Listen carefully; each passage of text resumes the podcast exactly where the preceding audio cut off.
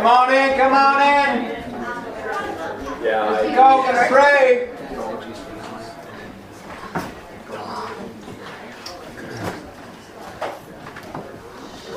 You ready? I don't know. Who's left in the side hallway? There's plenty of room in here. There we go. Da da da. I'll do more horn practice. That's it. Hi, Eddie. Scare them out with a horn. Yeah, that's what I did. Who can blame him? Father God, we are so thankful to you that you you wanted family and you chose us to be your children. And we're so thankful that you take care of us and you meet you meet all of our needs and you see our problems and they aren't big to you, but sometimes they're big to us, but uh, you make a way for us. And we just thank you for being who you are and what you are and we praise you and we put you first in our lives and we say, Praise you, praise you, praise you. Thank you, Lord Jesus. In Christ's name, amen. Amen. Amen. All right. So, today, Lord willing, hey, there she is. We get to go through three more verses. this is this is thy throne, O God, Hebrews 1, verses 7 through 9. I thought this I thought this drawing was awesome. I like it too. yeah. I You got noticed the- it as I soon as found I a came problem. in. You got the seven lamps before the throne and the the sapphire and the and the emerald rainbow and the 24 elders and the everything. So I think That looks like more than 24 elders. no, no, just the front row, just the front row. I, I'm looking, I'm look, I was looking at the elders when I, and I thought, boy, they, they are sitting there very sober looking. Uh-huh. And you would be in and then the the front. then the four living beasts, which is pretty cool. I So- so, Yeah, it is really Isn't that neat? picture, yeah. Yeah.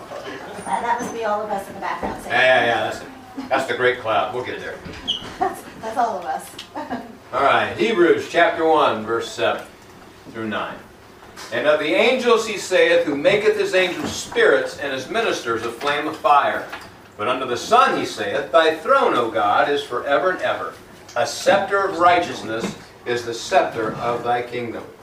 Thou hast loved righteousness and hated iniquity, therefore God, even thy God, hath anointed thee with the oil of gladness above thy fellows.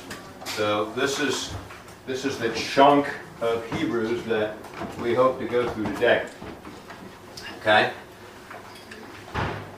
Let's talk about wind and fire. Thy chariot, O God. Now this is a this is a quotation out of the 104th Psalm, so if you have your Bibles, go there, please. But my Bible's dead. But my Bible's out of power. Out of power. Mine is alive today. Not today, Satan. Bless the Lord, O my soul. O Lord my God, thou art very great. Thou art clothed with honor and majesty, who coverest thyself with light as with a garment, who stretches out the heavens like a curtain, who layeth the beams of his chambers in the waters, who maketh the clouds his chariot, who walketh upon the wings of the wind. So, what is the poetic picture being made of God here? the Creator. Eagle? Alright. Well, I mean, so what is he walking on? The, the wings of wind. Yeah, he's he's he's on he's riding the clouds. He's uh, he's walking on the wind. Okay, so this is natural poetic imagery. This is important. Okay, so thy chariot, O God. We just read that. Let's go back here. Who walks on the wings of the wind, makes clouds his chariot, right? So David, in one of his first songs of praise, after God had defeated his enemies, this is 2 Samuel 22, um, and themes of this are reflected in the, in the psalm we just read.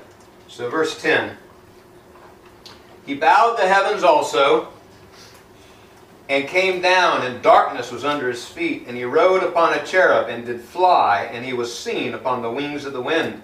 And he made darkness pavilions round about him, and dark waters, and thick clouds of the skies. So, you know, in a thunderstorm, as clouds pile up, light doesn't get through as well. So it's dark. Ever been on top of a thundercloud? Yeah. What is it? Sorry. What color is it? It's light, yeah, because you're on the other side. Sun's beaming down on it. Okay? But on the underside it's dark. So this is this is why dark pavilions. Through the brightness before him were coals of kindled fire. The Lord thundered from heaven. What um, in the natural causes thunder? Lightning. Lightning. Is there ever any thunder without lightning? Not that I know of. No. Thunder is the result of the explosion of air because of the arc of lightning that sometimes is what? I forget. It's a hundred times hotter than the sun? It's hotter than hell. I mean, yeah, yeah, it's hot. It is hot. And, and so that, that air expands and explodes out, and that shock wave gets translated into sound waves, and that's why we hear thunder. And, and the Most High uttered his voice, verse 15. He sent out arrows and scattered them, lightning and discomfited them. So that's parallelism. And so God's arrows are Lightning. lightning, bolts. And the channels of the sea appeared, and the foundations of the world were discovered at the rebuking of the Lord, at the blast of the breath of his nostrils. So this is David praising God for marshaling the weather in defense of the saints.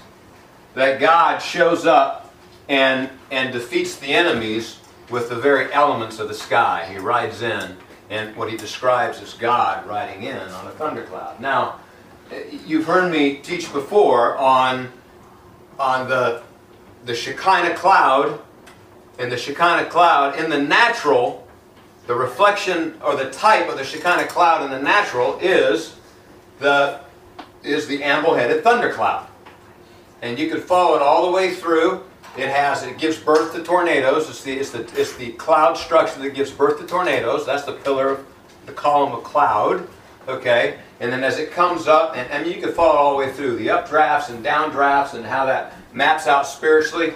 When, when a thundercloud gets all the way up to the stratosphere, it, it freezes. So the ice particles freeze. That's why it flattens out. Ever heard of the glassy sea? Mm-hmm. And then on top of that flat sea, there's the overshooting dome, like the throne of God that sits on top. So that's the natural picture this is why when Israel was wandering in the wilderness, it was so terrifying. Not because there was this little puff of smoke that, that you know only Moses could see, but because when people stood afar off, they saw this residing, awesome thing hanging over them. You know how, how do you uh, how do you give water? Never mind, I won't go there. So they kept their livestock alive, right? So that is the chariot of God. He commands the weather. The cherubim are his chariot. Um, Psalm 18. Go the other way, Nick. No, go this way. Psalm 18 and verse 10. And he rode upon a cherub and did fly, yea, he did fly upon the wings of the wind. You can see this in Ezekiel chapter 1 and 10. Matter of fact, just read all of Ezekiel. but you can see very clearly that the living creatures, the cherubim, are the chariot of God. Ezekiel looks up and sees the whirlwind out of the north. And then flashes of lightning up and down the whirlwind. And he sees the living creatures, and above the living creatures, as it were, the, the, the, glassy sea and the throne of God sitting on top. And he describes this whole thing that you see again when John is carried up to heaven in Revelation. So this is the picture of God's chariot, the cherubim. But in the natural, it's what? Wind and lightning. Okay? Stay with me. He makes his winds messengers. This is the actual um, translation of Psalm uh, 104, the first part of verse 4. So going back to the 104th Psalm, the King James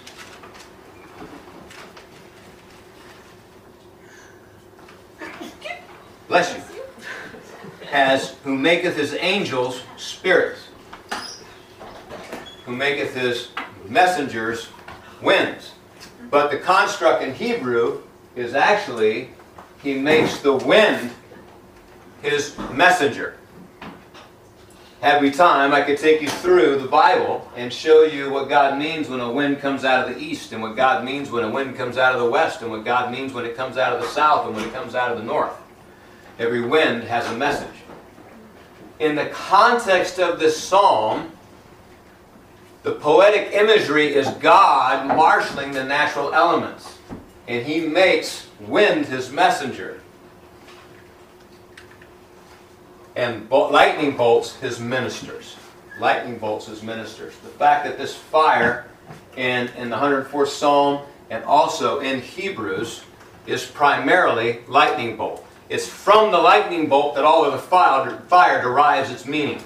So that was fire, and then we used that. So uh, I, I've taught this before. When you hear about fire from heaven, we may, because of um, Steven Spielberg, be wanting to think, you know, a la Indiana Jones, that the fire from heaven is a flamethrower coming out of a cloud. But no, you've seen fire from heaven most of your life. We call it, yes, lightning. Lightning. So when God responded to gifts on the altar, lightning hit it and lit it. That's the drama of it. Now you can understand that when Elijah doused it and had all that water everywhere, and he offers this up to Yahweh, that God responds. Now Baal, Baal was the was essentially the the um, uh, the Philistine Thor, if you will, the god of thunder in that sense, and yet he doesn't answer, and yet Elijah, when he calls out to God, God shows up and smacks that offering and licks everything up. Talk about a hot bolt, you know.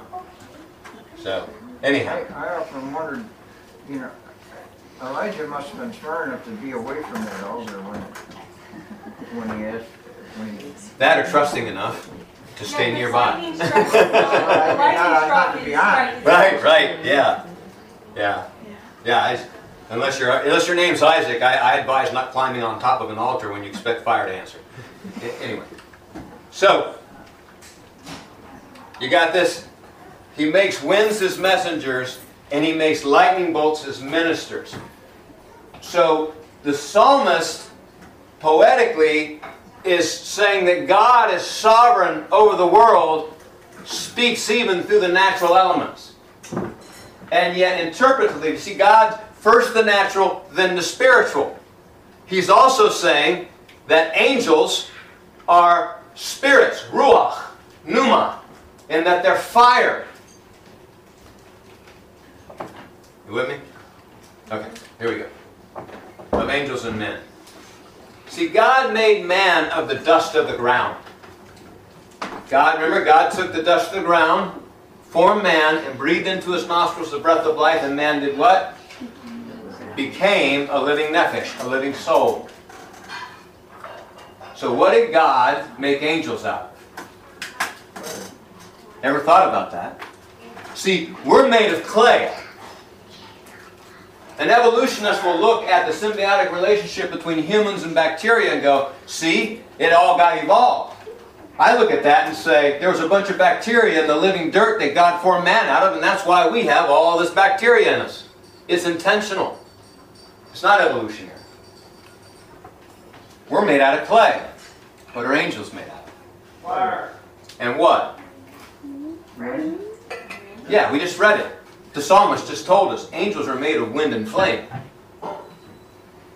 God made angels out of wind and flame. Well, that's weird. Why would it be? That's what he did. Did you know angels have bodies? Yeah. You know, they, they are limited in space. They're not omnipresent. They're not immaterial. Wait, if they're made of wind, is that why they fly?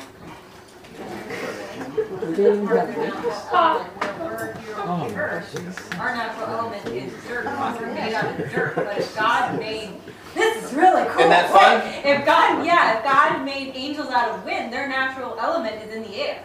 Yeah. Well, yeah, I, But they were also able Well, think about it. The fallen angel, What? also known as Lucifer, is called what? What's he called? Of the air. The prince and power of the what? Air. Air. Air. Ever heard man called the prince and power of the air? No. No. The meek shall inherit the air? Never read that. What do we inherit? The earth. What are we made of? Dirt. Okay? Alright? I think this is really cool. Because without this, you don't get saved. See, there's another difference between men and angels. Men were made mortal. Now, I know eternal life was God's intent, but man's body was made to die. Sounds counterintuitive. Death was a result of sin. No. Yes. Thank you. Alan said. Alan said technically we were made regenerative. In other words, God designed human flesh in a way that could maintain itself, heal itself. He didn't make it impermeable to damage or decay. We know this because when he kicked them out of the garden, he said, lest they should reach their hand out and eat of the tree of life and live forever. We look at Revelation and we see that the tree of life is there with fruit, and the leaves are for what? The healing of the nations. Okay? So, so man's physical, eternal maintenance in the garden was provided from the tree of life of which they could eat freely. The tree of knowledge of good and evil exonerated them from access to the tree of life, which is why in the day you eat thereof thou shalt surely die. But he told him that before sin. That means that mortality was mortality was engineered within. Very important. God did not engineer mortality into angels. Jesus, when instructing his contemporaries, said that in the resurrection you'll be equal to the angels. That you, well, let's read it. Uh, Luke 20, verse 36.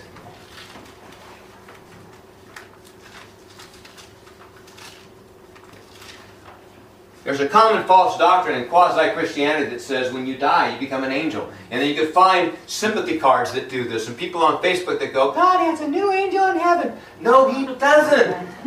God forbid. If he wanted you to be an angel, you would have seen earth be created. He, your honor as a flesh and blood, spirit filled human being is higher than the angels because the Son, and this is the subject matter, the Son is higher than the angels. And you are a joint heir with Christ. This is, you know, we want to, we got this thing backwards. I'm not saying angels aren't fascinating, they are. I'm not saying they're not powerful, they are. But we think that they have greater. Did, did God ever die for the angels? No.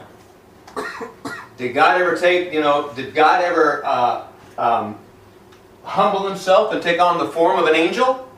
No. No, he did not.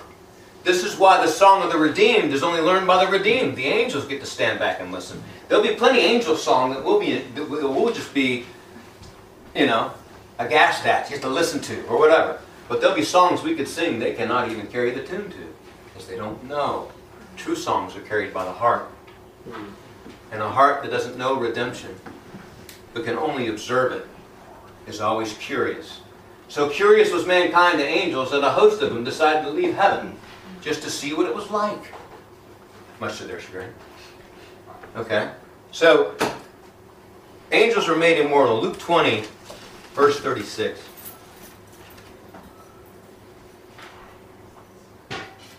Neither can they die any more, for they are equal unto the angels, and are the children of God, being children of the resurrection.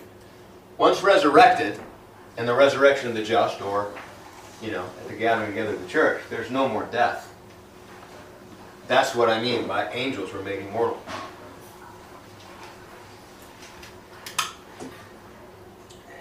That means that their continual righteousness is eternal reward, and a single sin is eternal damnation.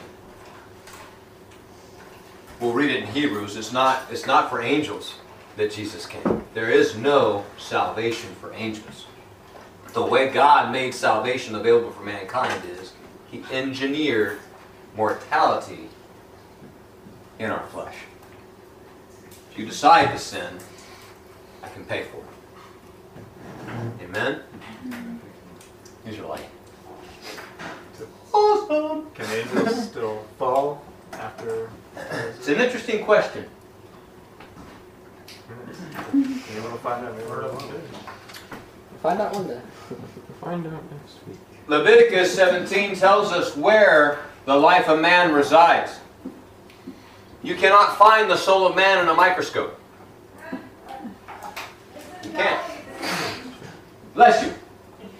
Um, you can measure the uh, manifestations of life in a human being.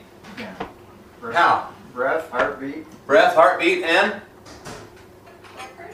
Temperature?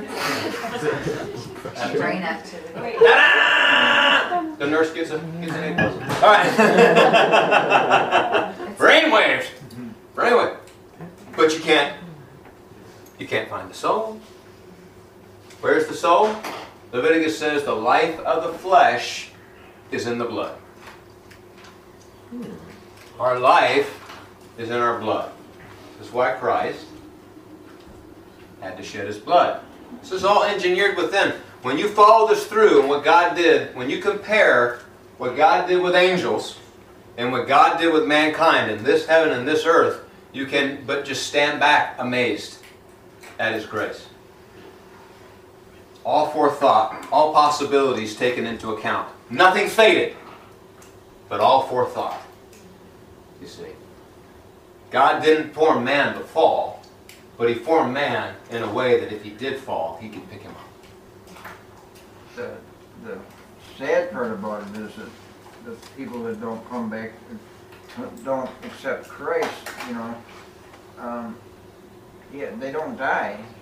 That's the sad part. They don't die. They they live eternally and without God, and, and that's a, that's a horrible part. Eternal damnation is horrible. So, life of man is in the blood. The life of the flesh is in the blood. So where's the life of an angel? In fire, I guess. That's right. The life of an angel is in the fire. Ezekiel chapter 1.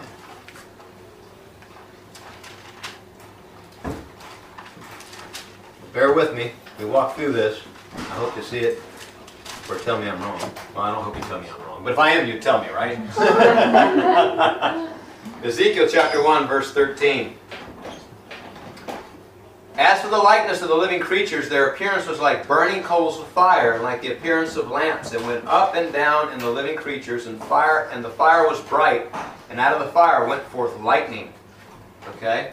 So their whole appearance had this fire and lightning going up and down. But it had a real center of operation. It says in verse 20, Whithersoever the Spirit was to go, they went. Thither uh, was their spirit to go, and the wheels were lifted up over against them. For the spirit of the living creatures was in the wheels. Okay. Bear with me. These are cherubim. Not all angels have wheels. But the house of their animus, if you will, what gave them life, the animating principle, was in the wheels. Hey, Mama. Good. sit on the front row. Yes, ma'am. What was in the wheels? Fire. Fire. Ezekiel 10.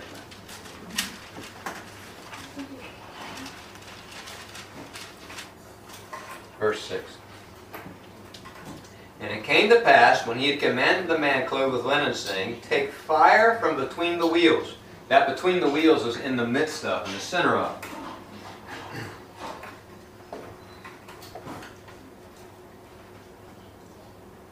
I was in six. Take fire from between the wheels, from between the cherubims. Then he went in and stood beside the wheels, and one cherub stretched forth his hand from between the cherubims unto the fire that was between the cherubims, and took thereof, and put his hand, put the hands, that put it into the hands of him that was clothed with linen, who took it and went out.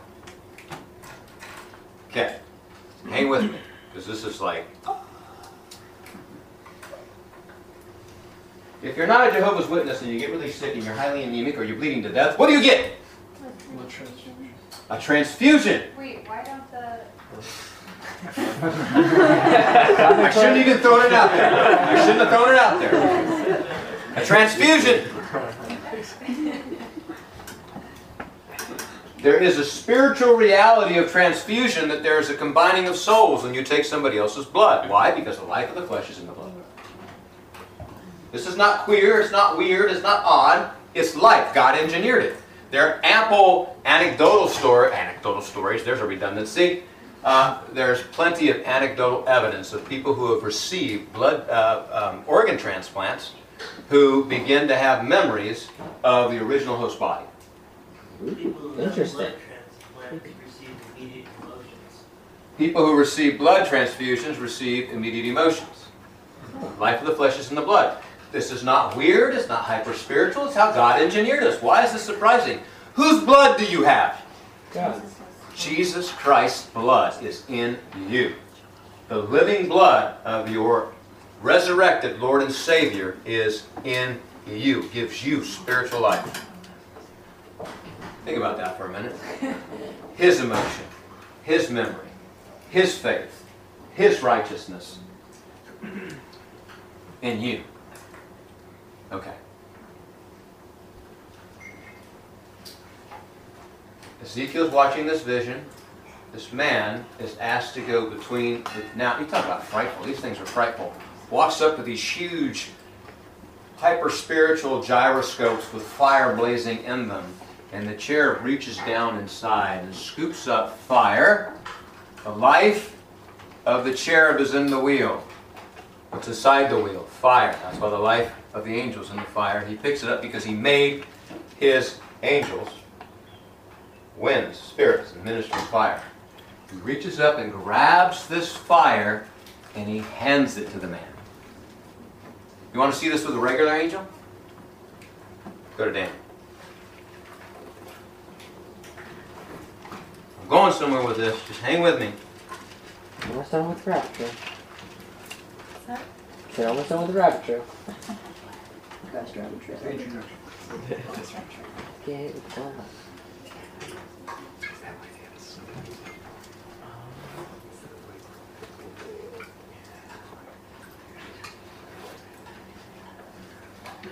All right. You remember Daniel had this dream, this vision, and he sees all this horrific stuff at the end days, and it just makes him sick. He begins to pray. 21 days of fasting, and he keeps to his bed. Three weeks, he can't figure it out. When the angel shows up, he says, prayer was answered when, when you turned your heart to understand. I just had to, you know, slug it out in the heavenlies to get here and give it to you. Um, and he, and he says in verse 14, Now I'm come to make thee understand what shall befall thy people in the latter days. This is Daniel 10, 14. For yet the vision is for many days. And when he had spoken such words unto me, I set my face toward the ground and became dumb. And behold, one like the similitude of the sons of men touched my lips. And then I opened my mouth and spake, and said unto him that stood before me, O my Lord, by the vision my sorrows have turned upon me, and I have retained no strength. It was such a horrific vision that he was weak. For how can the servant of this my Lord talk with this my Lord? For as for me, straightway there remained no strength in me, neither is there any breath left in me. So it was so devastating that he felt like a dead man. Sound familiar? This was Daniel. This is Daniel. Verse 18. Now watch it. Then there came again and touched me one like the appearance of a man, and he did what? Strengthened me. The angel came and touched Daniel, and strength, energy, vigor came from the angel and went into Daniel. Interesting. What chapter? That's chapter 10. Did you follow that? The cherub grabbed his life essence and handed it to the man clothed in linen and put it in his hands, transferring How could he do that? cherubic power and authority to another minister to send it out. How could they do that if it's different stuff? Because it's So how would we superior. for, what? because it's superior. And this is what happens when you pray for people And- and when you minister. When you receive a gift of healing, we get all kind of, kind of confused in charismania, okay? A gift of healing isn't the Holy Spirit Himself pouring through me into you. He lives in you. A gift of healing is a spiritual grace an energy of God delivered to the minister who then delivers it to the person needing it. And it infuses that person's flesh and life with vitality and health. Kaboom. Okay? Spiritual transference. Okay. Let that one piece. Hold with me. Oh, oh, go ahead. How does that happen? Because God, because God is the same way angels get it from God and they're just a conduit to you? Sometimes the angels have it themselves, and I'm not going to delve into the seven archangels and all of that, but what angels do is minister the attributes of God. Correct. That just is like. What angels do is minister the attributes of God. I have no doubt that there are angels of joy. I have no doubt that there are angels of love and angels of peace and angels of mercy. Administering angels, traveling mercy. Right? So, I, okay, see this with Daniel. He says, O man, greatly beloved, fear God. Fear God. I mean, you just think about the word. He's, he's like, oh, we're going, we're all going, literally going to hell in a handbasket. Hmm? And he feels like a dead man. And the angel's words to him are, fear not, greatly beloved of God. Peace be unto you. Be strong, yea, be strong. And so the angel is infusing through transfer and through words power and vigor into Daniel. And I was strengthened, and I said, Let my Lord speak. Okay, falling under the grace, which is my preferred term, got it from the Anglican Pentecostals, for slain in the Spirit.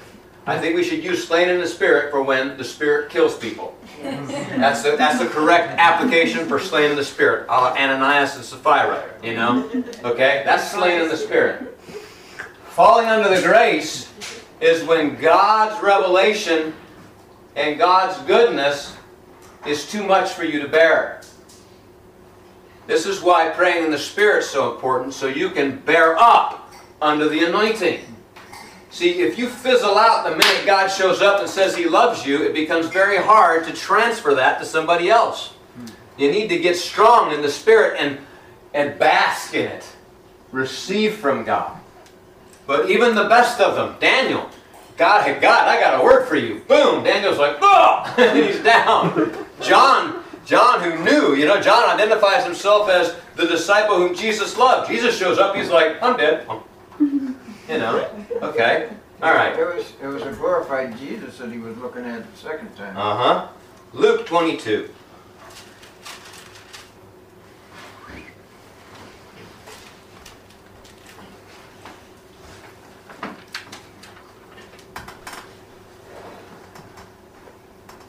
Don't think that, that, this does not apply to you. This is how God will minister to you sometimes.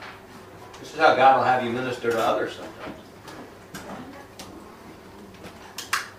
This is how your prayers get carried across the world because you're God's authority on earth.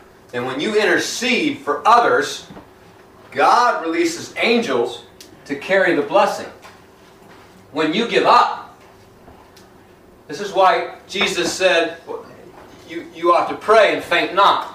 Grant me justice against my enemy. Grant me justice against my enemy. See what the, what the, what the woman says, okay?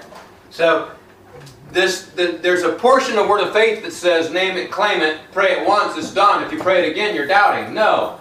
Daniel's stuck in there fasting and praying for 21 days. His prayer was answered the first day. It just didn't get to him until 21 days later. So we stay in it. We stay in it we leave heaven open for God to deliver the gifts to angelic beings or other saints. It's a big army. Jesus. and uh, in the garden, verse 41 of chapter 22 in Luke. And he was withdrawn from them as stones cast, and knelt down and prayed, saying, Father, if thou be willing, remove this cup from me. Nevertheless, not my will, but thine be done. And there appeared an angel unto him from heaven, and strengthened him. And in the strength of that angelic touch, Jesus went deeper in prayer and prayed more earnestly until he bled out of his forehead. Yeah. All right, are you with me? Okay? Angels are cool, right? Jesus better. The life of the angel is in the fire. Fire is to angels what blood is to humans. Fire is to angels what blood is to humans. Make sense? Mm-hmm. Okay? Alright? Deuteronomy 4.24 For the Lord your God is a consuming fire, a jealous God. The Lord your God is a consuming fire, a jealous God. We'll encounter this later in Hebrews. You ever wonder why hell is hot? Yes? No? Maybe? Would you like to know Yes. why or how is it that hell has fire? Okay. Uh, there was a uh, pop artist. Uh, uh, what's the guy's name? Anyhow. You older folks know the tune. Um, bye bye, Miss American Pie. See, look at that. Right? He has a line in that. He says that fire is the devil's only friend. No, it's not. Fire is not the devil's friend. The devil didn't light hell. Deuteronomy 32, verse 21. They have moved me to jealousy with that which is not God. They have provoked me to anger with their vanities, and I will move them to jealousy with those that are not a people. I will provoke them with anger with a foolish nation. For a fire is kindled in my anger, and shall burn under the lowest hell, and shall consume the earth with her increase, and set on fire the foundation of the mountains. God's jealousy for his position as the only God is the anger that lights the fire in hell. There you go. That's why the bad, the bad neighborhood in Sheol is a, is, is a light. I think it's comforting to know that God lit hell on fire, don't you? I mean, this is not the devil's, it's not the devil's kingdom, God's kingdom overall. Amen? Satan, Our- Satan, the- Satan will be thrown in the lake of fire eventually. Oh, yeah. So it's, it's not, that's, that's not his, It won't be a cozy spot for him, trust me. Our God's a consuming fire. Okay? For as much as you know that you were not redeemed with corruptible things, and those corruptible things are like silver and gold. How do you refine silver and gold? With fire. We weren't redeemed with that. We weren't redeemed with the consuming fire of God. What were we redeemed with? The precious blood of Jesus Christ. Amen?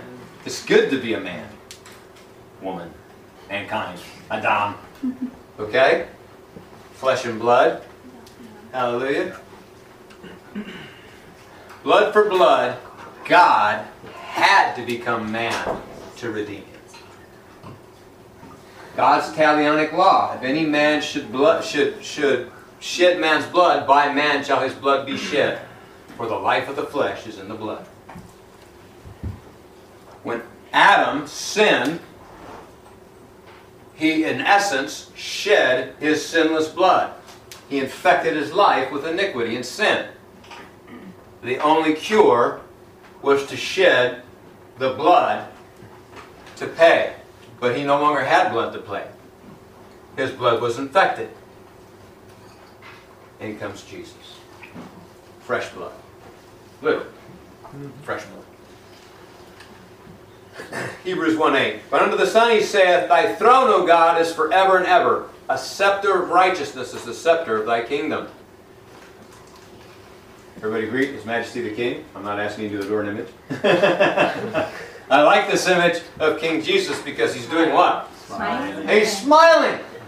And he's he's- welcoming you. He's smiling. Hey, come on in. Psalm 45. Guess where this is quoted from? It's one of my uh, it's one of my favorite psalms. After the first verse, you'll know why. Psalm 45, verse 1. My heart is inditing a good matter. I speak of the things which I have made touching the king, for my tongue is the pen of a ready writer. Hallelujah! Can I get an amen? Amen. I say that again. My tongue is the pen of a ready writer. Thou art fairer than the children of men. Grace is poured into thy lips. Therefore God hath blessed thee forever. Gird thy sword upon thy thigh, O most mighty, and with thy glory and thy majesty.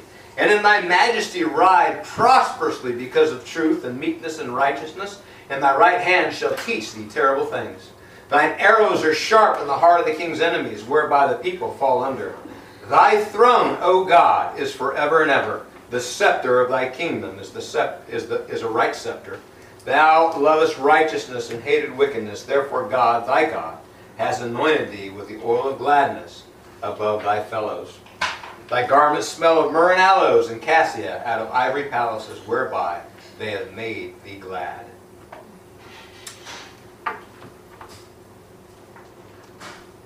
Okay, he's got to say it. Look, the Father calls the Son God. The Father calls the Son God. I know this is not an argument in this space, but Lord have mercy. Okay? No, right. All right, good. The Father calls the Son God. Hebrews 1 8. Under the Son he said, Thy throne, O God, is forever and ever. A scepter of righteousness is the scepter of thy kingdom. The scepter of righteousness. Jeremiah 23 5. He is the righteous branch. Let's read that real quick.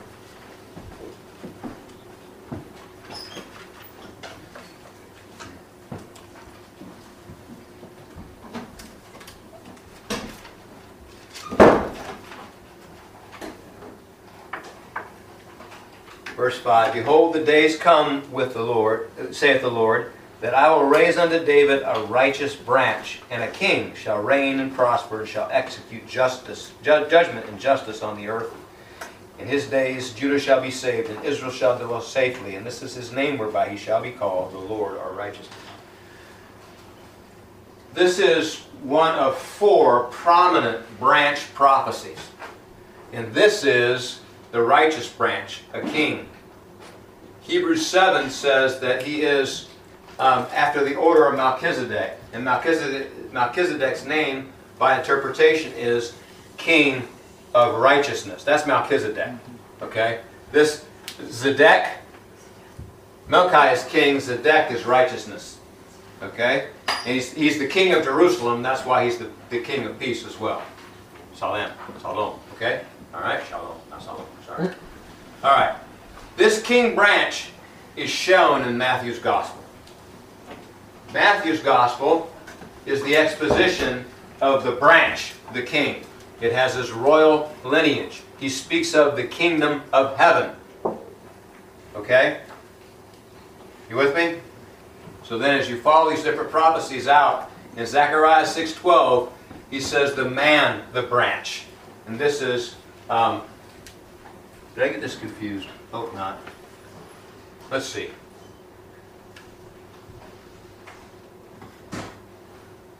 This is backwards. Servant branch is Mark, and man branch is Luke. Okay? I'll, I'll fix the notes later. But in, in Mark, he just shows up. He's the servant. In Luke, the most prominent term in the Gospel of Luke is Son of Man. In John, he's the Son of God. He's the branch of the Lord. And that's Isaiah 4 2. So those are the prominent uh, four branch prophecies. Scepter of righteousness. He is the branch of righteousness, the king who rules judgment and justice. Amen. His name shall be called Yahweh Tsidkenu. See, that's the deck? Okay? Yahweh Tsidkenu, the Lord our righteousness. This is one of the redemptive names of God. You know, you know Yahweh Nisi, um, uh, you know, Jehovah Jireh, and all these. Okay, this is one of them. Um, now, the one I was talking to you about in Deuteronomy falls under the category of uh, Yahweh Kana, which is um, the Lord is jealous. That's his name too. But This is the Lord our righteousness. That's his name. The Lord our righteousness. 2 Corinthians 5.21 For he, that's the Father, made him, that's Christ, who knew no sin to be sin for us, that we might become the righteousness of God in him, Christ. Okay? We are made the righteousness of God in Christ. God doesn't think, well, I shouldn't say it that way, though that would be startling. But you have God's righteousness. That's why you can speak bold-facedly with God, because He puts you on a level playing field with Himself. See, absent Christ, unholy men would encounter God and say, I'm a dead man, for I'm an unholy man with unholy people, and I, I have unholy lips. But with the covering of Christ, we have the righteousness of God. We are holy, for He is holy, for He is the God who makes us holy.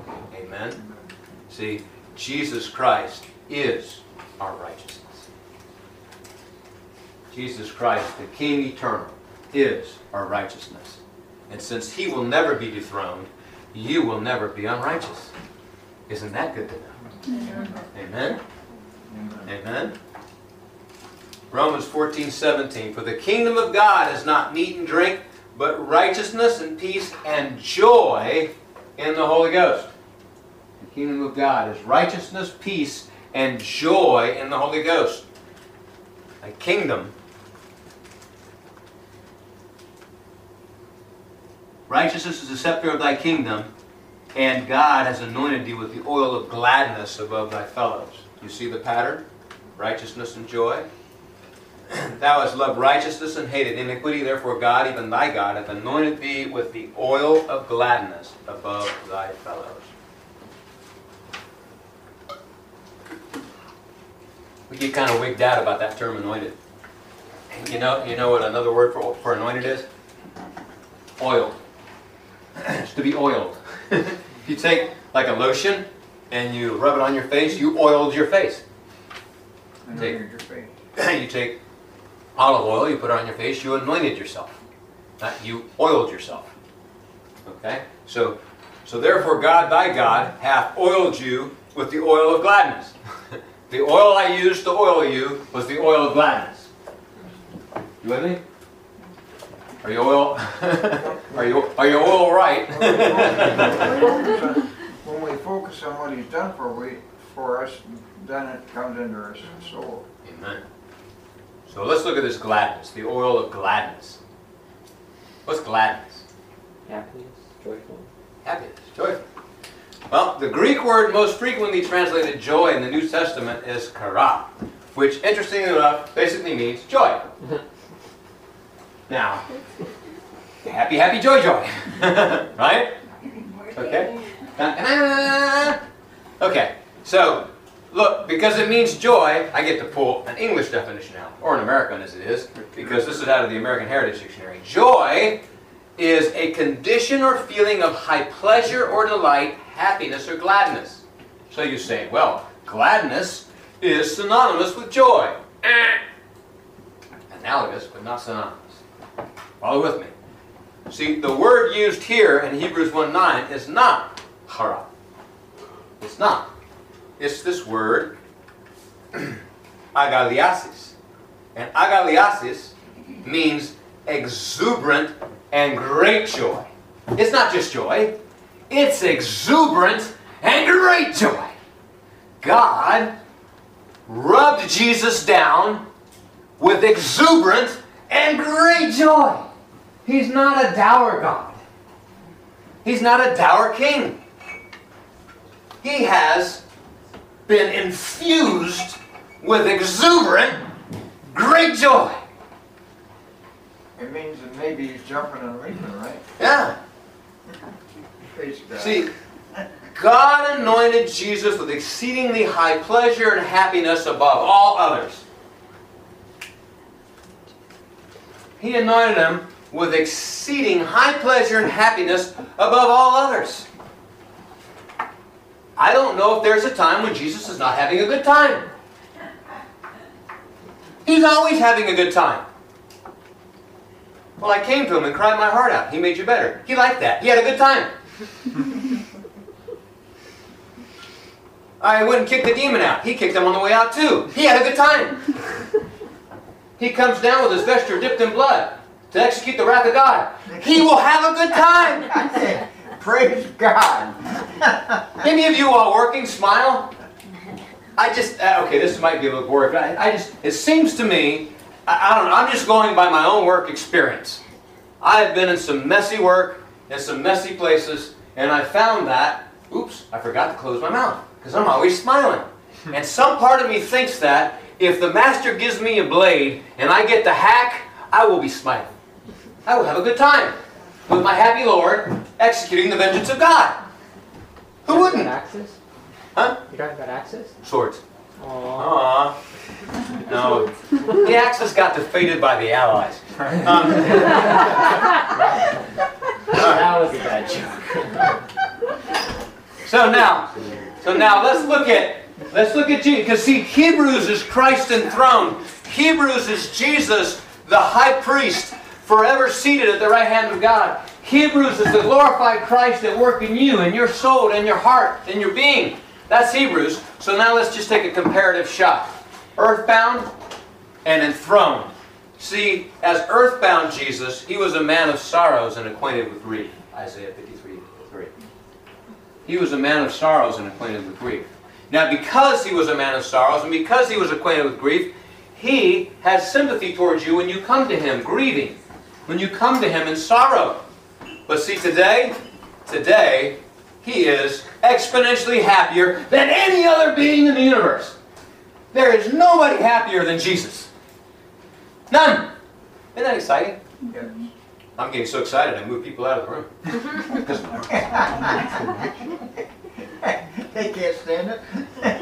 all right? So now let's just look at the difference between the anointed, the Christ. You know that Messiah and Christ means anointed. That's what it means. Anointed. The one who has the oil. Okay? So I just wanted just a quick comparison. See, we're anointed, but he's the anointed. Okay? So as the anointed, John the Baptist said that God did not give the Spirit to him by measure. When Christ came out of the water and the Holy Spirit descended in bodily form as a dove, he didn't get he didn't get a touch of Holy Spirit. Okay? Here, here is the magnificence of the mystery of godliness. The Son of God folded it, he, he laid down divinity. And for the first time, he was not intrinsically joined with the Godhead. He lived singly. This is why I say that he confined himself to the singularity of the egg in Mary's womb. He laid down all divinity attributes and took on the form of a man. And for 30 years lived. His cousin, John the Baptist, was anointed with the Holy Spirit in utero. John the Baptist never knew a day when the Holy Spirit wasn't on him. Jesus lived life sinless for 30 years without the aid of the Holy Spirit of God. That is astronomical. And then, when he came out of the water, let it be so, to fulfill righteousness. When he came out and the Holy Spirit came down, that's when Jesus started saying things like, Before Abraham was, I am. That's when Jesus reconnected, boom, in that measure to the Godhead.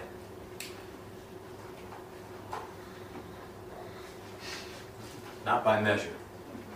In full person, the Holy Spirit came to Jesus of Nazareth. Peter says that when he ascended, he received from the Father the promised Holy Spirit and poured it out on the day of Pentecost. Jesus is the one that dispenses the Holy Spirit. When you minister the Holy Spirit, understand He's made it available, but if you're ministering the Holy Spirit to somebody, you're leading them to, to new birth in Christ and to receive the Holy Spirit, it's, if you want to be technical, it's to Jesus you pray. The Holy Spirit doesn't act on his own in that sense. He will follow the orders given when dispatched out of heaven. But when it comes to ministering the Holy Spirit, you do it in the name of Jesus Christ. I know that sounds technical, and we're not talking about formulas or magic here, but it just makes sense. He's the one that pours it out. He's the one that has it without measure. Make sense? See, it, it, it pays not to pray amiss. God's grace will cover a lot, but you know it can be quicker if He doesn't have to go through the you know through the hurdles. it's like some deaf person comes to you and you pray for for them to see and they walk away hearing. Well, God worked it out, okay, but it would have been better. it would have been better if you prayed for their ears, right? All right, we Romans 12:3 received a measure of faith, a measure of faith. Um, this measure of faith is reflected in seven prime categories that exhibit the full character of Christ.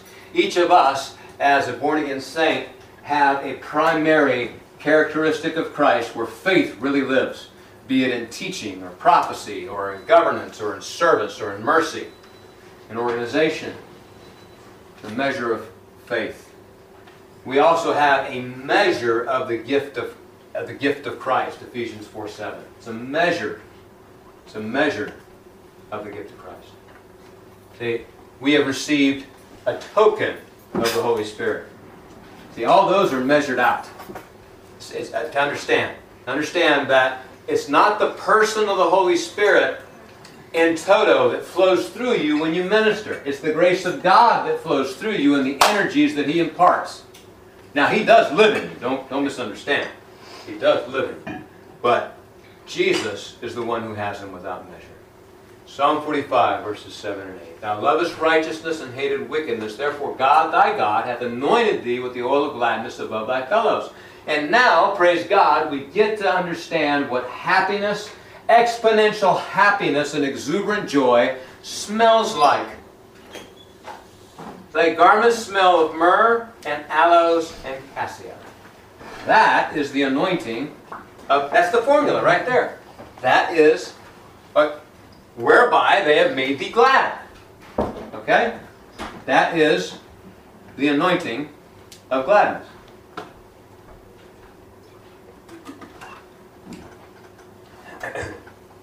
I have a deep held suspicion that man originally was a synesthete, but Wait, what? yeah.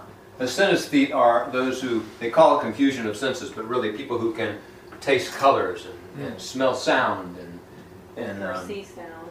and see sound. And, but any event, I say that because the Spirit will talk to you uh, through a, a combination of your senses and, and your knowing. So you can, you can smell a spirit. You can feel a disease. You can, you know, these kinds of things that happen.